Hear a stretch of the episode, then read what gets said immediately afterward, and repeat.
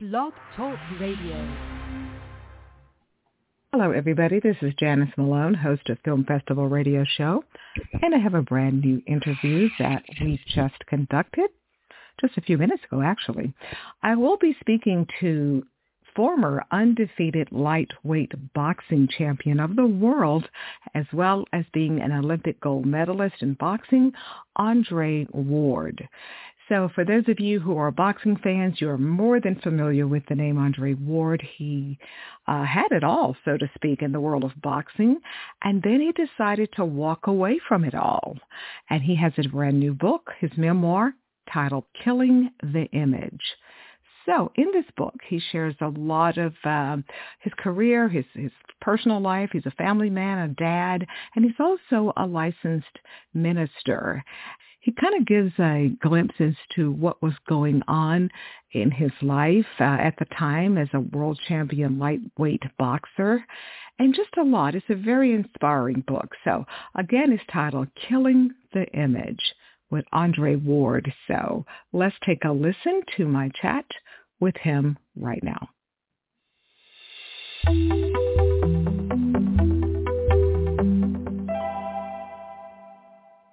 So I want to tell everybody that we are about to speak to Andre Ward. Uh, the new book, he has his new memoir called Killing the Image. And for sports fans, they many already know you, but for non-sports fans who are listening, you are the undefeated, former, I should say, undefeated light heavyweight boxing champion of the world and an Olympic gold medalist. But you have a new book out titled Killing the Image again. I mean, Andre, you were at the top of your, your boxing game and you just walked away. Tell us in, in summary what happened. Well, I think you know, me walking away September 21st, 2017, uh, was sort of a long time coming. Um, you know, being a professional athlete, uh, and specifically a fighter, you know, there's a lot of sacrifices that go into that. You know, you really don't have an off period. Even when I'm done with a fight and I go on vacation with my family and I'm living the home life, my mind is always churning and thinking about, okay, I can't eat this. Okay, man, I just got a call. They're talking about my next fight. There's a lot of emotional and mental and physical sacrifice that goes into it. And I have been doing this sport since I was nine years old. So, and I've endured injuries and just, you know, just great moments, but then also the other side of the game, the physical t- uh, taxing that it takes on your body, you just get to a point where you want your freedom back. You just want to live a normal life. I don't want to have the burden of another fight um, coming down the pipe. I don't want to have to leave my family again for three months to get ready for a fight. And here's the other thing.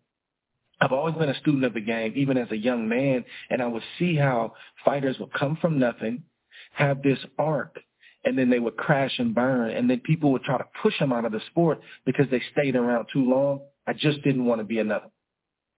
Those are some very, very valid reasons, Andre. I, I, I commend you. I totally commend you on that. Uh, you're right that boxing was never the biggest fight of your life. Talk, talk about that statement. Well, you know, I have a great family, my mother's side and my father's side, but as you know, every family is not perfect and you're born into the family that you're born into. And for me, I was born into a family who had alcoholism generationally. You know, a drug addiction was a thing generationally, um, and even some mental health stuff. And you just get thrust into a situation. Everybody's trying to figure life out. And I mean, your parents and but yet I'm getting older. I'm recognizing thing that things now. I'm going through adolescence. My body's changing. My mind's changing. I'm getting older. I got opinions now. And I got away from what I was taught, which is the word of God. My foundation was my relationship with God. And I started to get resentful that mom was messing up. I started to get resentful that dad wasn't there all the time.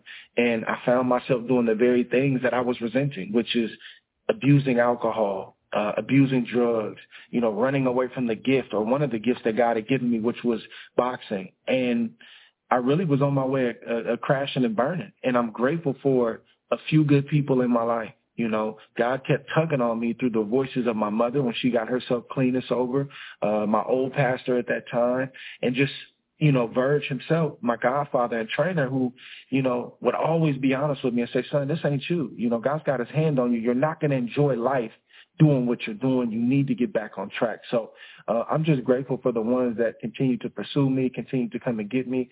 But I definitely fell into a pit for many years of my life.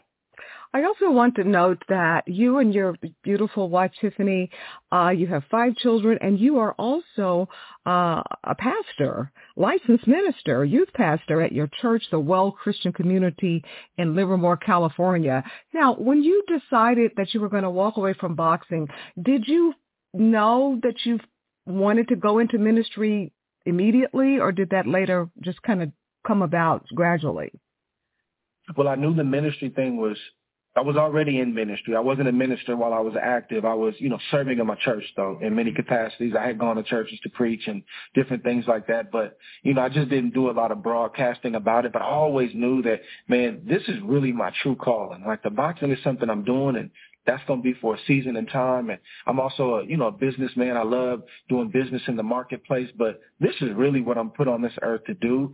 And I think, you know, I have a great pastor, Napoleon Kaufman, uh, who he's real big on timing. Like, hey, God's gonna do it, but just wait for the right time. So when I retired, you know, several years after that, right around 2020, um, is when I, me and my wife started to make, you know, go through the process to become ministers and youth pastors at our church.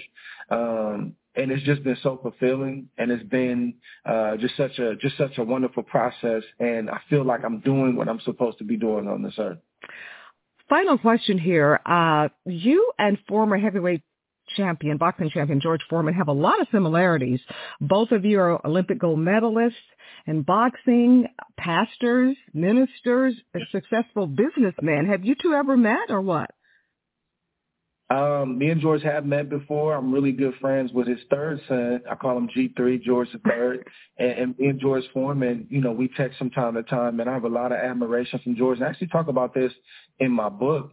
Um, in the very first chapter where it talks about a champion is born. You know, watching George Foreman come back off of I think a ten year hiatus yeah. and and shock world and become the oldest heavyweight champion when he knocked out Michael Moorer. I talk about that scene in the book where me and my father we had one of those old school big screen televisions that sat on the floor and how captivated I was by watching George do what he did and listening to the commentators and then I started to drift and think what could I do this? Could I could I be in an arena like that one day and have people cheering for me? So I give George a lot of credit for the example he's been, but he's responsible for planting that seed in me uh, to become a, the champion that I became.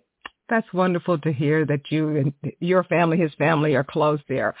Uh, lastly, here, who are some of the names that you like today in, in, in the heavyweight and the lightweight division of boxing?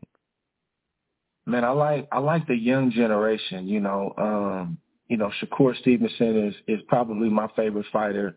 Um, you got Keyshawn Davis.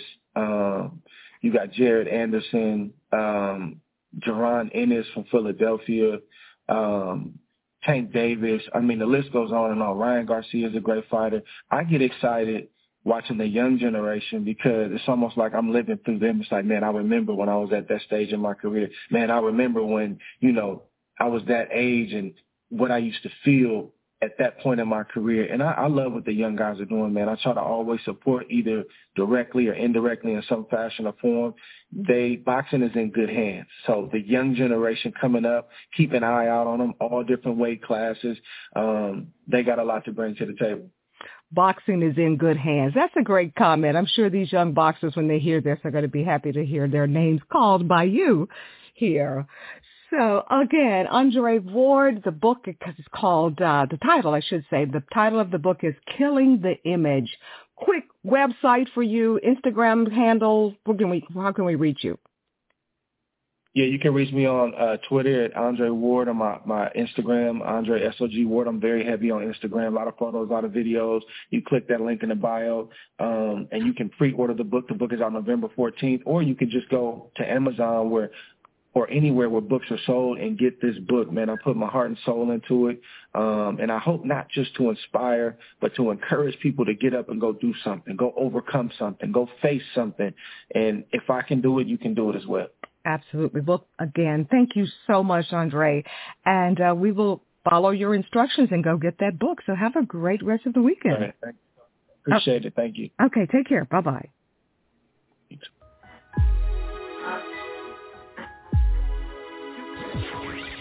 Thank you for listening to another edition of Film Festival Radio with your host, Janice Malone. Be sure to download this and other episodes at filmfestivalradio.com.